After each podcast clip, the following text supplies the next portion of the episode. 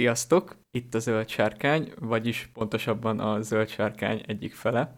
Akik újak a csatornán, azoknak először is üdv, reméljük tetszeni fog a Silmarilok történetét bemutató sorozatunk, illetve a többi adásunk is. Akik pedig már ismernek minket, azok csodálkozhatnak, miért kerülnek feltöltésre, látszatra ugyanazok az adások, mint a múltban, ezért mielőtt belecsapnánk a lecsóba, röviden, ígérem tényleg röviden, hogy mondjak pár szót jelen sorozatról. Mikor annó a Silmarils adások készültek, még nem kifejezetten lore videóként tekintettünk rájuk. Így belekeveredtek a hatalomgyűri sorozattal kapcsolatos hírek és teóriák, illetve egyéb az adott témához helyjel közzel kapcsolódó topikok is. A végeredményre ettől még büszkék vagyunk, és nagy örömünkre szolgál, hogy sokatok tetszését elnyerték, ugyanakkor tisztában vagyunk azzal is, hogy ez nem feltétlenül az a formátum, ami kedvez azoknak, akik innen szerették volna megismerni a Silmarilok történetét, mivel egyszerűen túlságosan csapogtunk. Ezért arra jutottunk, hogy a már meglévő anyagokat megvágjuk, és készítünk egy olyan összeállítást, mely kifejezetten lore oldalról közelíti meg a Silmarilokat. Nyilván adott az alapanyag, amivel dolgozunk, de igyekszünk ezt a lehető legérthetőbb módon megvágni. A be- és elköszönések valószínűleg elég randomak lesznek, ha egyáltalán lesznek, a gondolat mellett néhol sérülhet, mégis így olyan letisztított adásokat tudunk feltölteni, melyekben teljes pompájában elétek tárul Tolkien mitológiájának fundamentuma a világ teremtésétől a Silmarilokért folyó háborúskodáson át egészen Numenor végromlásáig és Sauron bukásáig ismertetjük, illetve elevenítjük fel veletek a Silmarilok történetét. Ha pedig kíváncsiak vagytok az egykori teóriáinkra, vagy az olyan beszélgetésekre, mint például a halandóság és halhatatlanság megjelenése Tolkien műveiben, Sauron alakváltó képességei, a dalok és énekek mágikus ereje, vagy lehetséges gyűrűk sorozatos ötletek, akkor minden rész leírásában megtaláljátok az eredeti adás linkjét is, itt a timestampeknek köszönhetően minden esetben látni fogjátok, mikor, miről beszélgettünk az adott részben, és így ezekhez egyszerűen oda tudtok tekerni. Fontos még leszögezni, hogy ezek szinte az első adásaink voltak, így közel sem voltunk kiforrott előadók, bár igazán még most sem vagyunk azok. Lényeg, hogy fejlődünk és igyekszünk. Most pedig át is adnám a szót a múltbéli ényeinknek, és következzék a Silmarilok teljes története. Velem pedig a legutolsó rész végén fogtok újra találkozni, addig is minden jót! Sziasztok, ez itt a Zöld Sárkány, kezdésnek pedig jöjjön is az Ainu Indalé és a Valakventa. Röviden, tömören, az Ainu Indalé az egyfajta teremtés történet, szerintem mondhatjuk így, nem? Szerintem hívhatjuk ennek, mert tulajdonképpen az. Ki, mit, hogy, mikor és hogyan.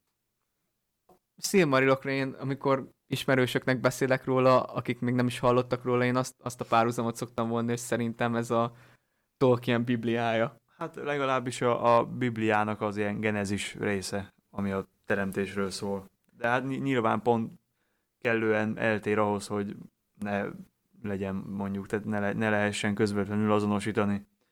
Én kifejezetten úgy érzem egyébként, hogy a kereszténységet és a valamilyen északi politeizmus ötvözött itt a, ebben az egészben, mert hogy a, hogy a kereszténységben az angyalok mondjuk, ők nincsenek olyan, olyan hatalommal felruházva mondjuk, mint ebben a a, az ainuk. Viszont, viszont ugyanolyan hierarchia van köztük, úgy, mint hogy a Isten és az angyalok között, mint, mint Iluvatar és az ainuk között. Ez, ez valahogy a kettőnek a kicsit a kombinációja. Erről a hierarchia, ahogy mondtad, erről beszél a Valakventa. Igen, ez, ez, igen, a másod, igen. ez a második nagyobb, nagyobb blokk a Silmarilokban, és erről a kettőről szeretnénk most az első ilyen mitológiás adásban beszélni. Kezdjük is az Ainu Lindelével.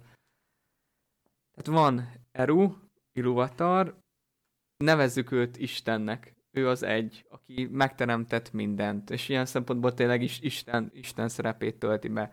Tulajdonképpen ő, ő az, aki megteremti először az ainukat, Az Ainuk a saját gondolatainak voltak a születjei, megtanította őket dalolni. Kezdetben mindenki egyedül énekelt, a saját nótáját fújta, hogyha lehet így mondani, mert a gondolatának csak egy-egy szegmensét szakította ki, és az ő személyiségnek egy-egy kiragadott részei voltak az Ainuk, és ezért ez egészet magát azt nem ismerték. Ezért daloltak kicsit magukban, majd elkezdtek egymásra találni, és ekkor Iluvatar kiadta nekik azt a feladatot, hogy gyűjjenek köré, és közösen alkossanak egy nagy muzsikát. El is kezdtek dalolni, viszont hirtelen a dalban megjelent a diszonancia. Eznek a diszonanciának az okozója Melkor volt, az Ainuk közül a leghatalmasabb, aki egy személyben testesítette meg mindazt, amit a többi Ainu, és Melkor a kezdetben kutatta az oltatatlan lángot, az oltatatlan láng az az életnek a fő forrása a világban, amivel lehet alkotni, és ahogy a semmit járta, dühítette, hogy Iluvatar nem foglalkozik a semmivel, és annyi a potenciál, és ő is alkotni akart, uralkodni, dominálni, és ezeket a sötétebb gondolatait fűzte bele a muzsikába, és ahogy elkezdte a többi Ainu, nem tudta hirtelen, hogy mi történik, és sokan az ő dallamait kezdték el játszani, ezzel még inkább növelve a diszonanciát. Ekkor még Iluvatar mosolygott, fölemelte a bal kezét, és felerősödött a, az Ainuk közös dala. Melkor erre rákontrázott, Iluvatar most a jobb kezét emelte föl, még erősebb lett kettejüknek a csatája, végül pedig Iluvatar felemelte mindkét kezét, és így szólt, Hatalmasak az Ainuk, és közülük is leghatalmasabb Melkor, de én vagyok Iluvatar, és nem játszhatsz olyan dallamot, aminek a végső forrása ne bennem lenne. És ahogy ezt Iluvatar kimondta, egy látomást küldött eléjük, amiben látták kibontakozni Eát, vagyis a világot. Itt minden Ainu megtalálhatta a maga kis hozzáadott értékét, ami, ami neki köszönhető, és látták, hogy ez az egész mit eredményezett. Mit eredményezett az, hogy ők összhangban daloltak, és Mákor is láthatta, hogy mindaz a gonoszság, amivel ő el akart pusztítani, igazából teremtett, és olyan új dolgokat hozott létre, amire mások nem is gondolhattak. Ebbe a látomásba látták kibontakozni Iluatar gyermekeit is. Ők voltak a tündék, akiken nagyon megörültek, mert testvéreként gond, tekintettek rájuk, egyikük se gondolt rájuk a dalban, őket kifejezetten Iluvatar alkotta meg, amikor felemelte mindkét kezét Melkor diszonanciája ellen. Azonban hirtelen a látomásnak vége szakadt, nem látták a világ történetét befejeződni.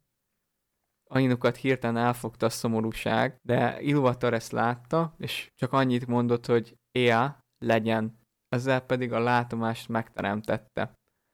Akik pedig annyira bevonzott ez a világ, úgy döntöttek, hogy alászállnak.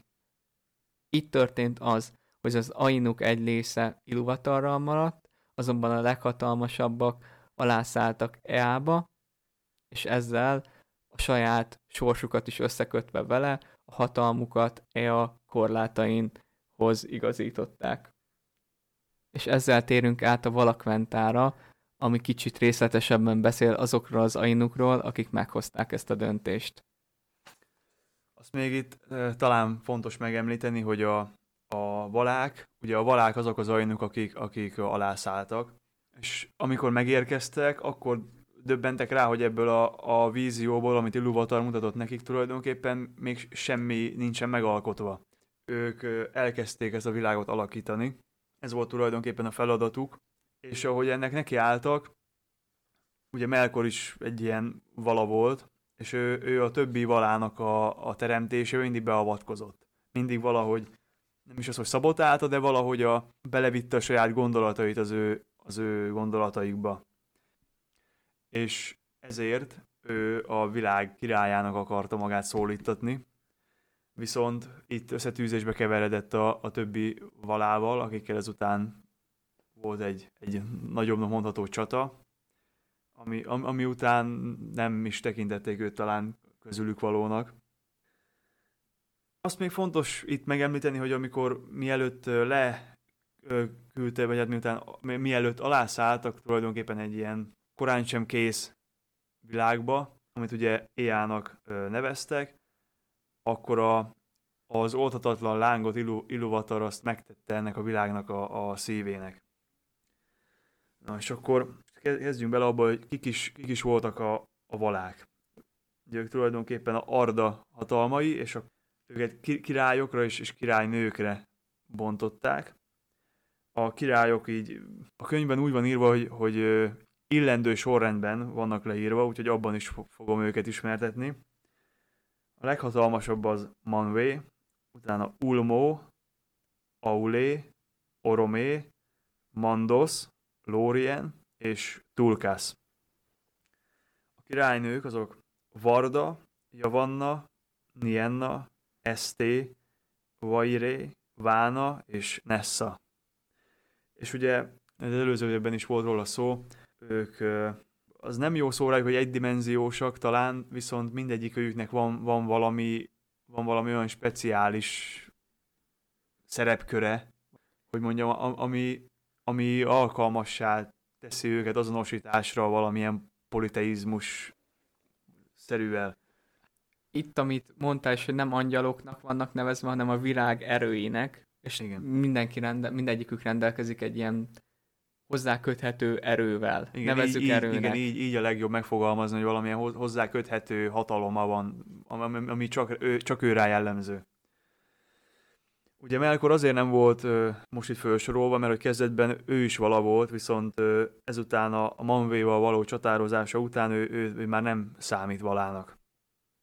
Tehát a valáknak a, a legnagyobb királya, ő Manvé, ő, ő az, aki a legjobban érti Iluvatarnak a, a céljait és gondolatait, és ő, őt ő, úgy hívják, hogy ő, ő Arda lélegzetének az ura, mert hogy az ő, ő hatalma a, a levegővel volt összeköthető.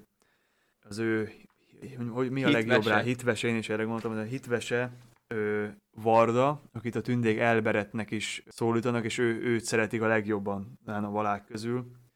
Ő a Csillagok úrnője, és könyv szerint Melkor őt féli a legjobban. Ők ketten azok, akik a Tani Quetil csúcsán élnek, ami pedig Arda legmagasabb csúcsa. És innen, innen ő, hogy is van, hogyha ha egymás mellett állnak, akkor, akkor a Manvé mindenkinél messzebbre lát, és mindenkinél távolabbról hall. Nem, a Varda hall mindent. Varda hall, hát mindegy, majd elsúgja neki a fülébe. Akkor a következő Ulmo, ő a vizek ura, tengereknek a, a királya, ő tulajdonképpen ilyen Poseidon figuraszerű. Őt követi Aulé, ő minden anyagura. Tőle tanulják a, hát ő a kovács mesterségeknek a tudója, a noldák tőle tanulták a, a legtöbbet.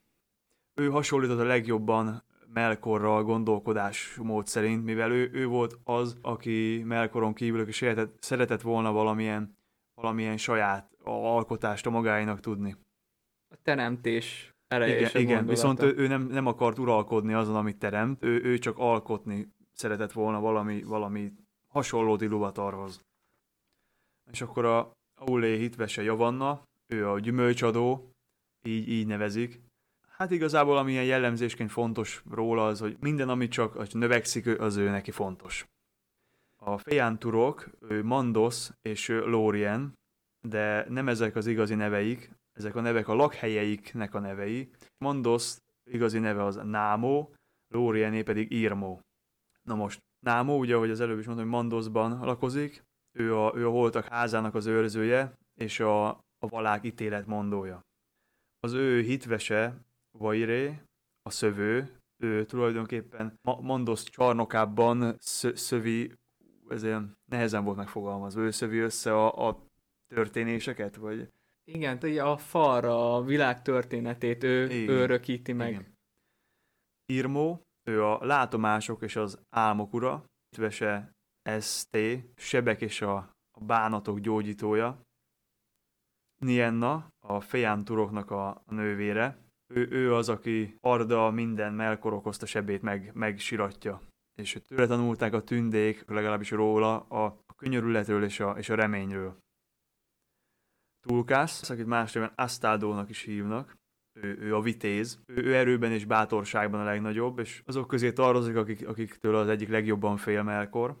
Ő jött legkésőbb éjjára a valák közül. Hiszem, én nem tudom. És ezt. mert ő pontosan azért, hogy Morgottal fel, vagy Melkorral felvegye a versenyt. Mm-hmm. És az, az ő hitvese uh, Nessa, ő igaz, őről igazából annyi van leírva, hogy friss és fürgelábú, és hogy a, a, a vadonba érzi jól magát, meg a természetben, tehát ő is ilyen természet közeli karakter.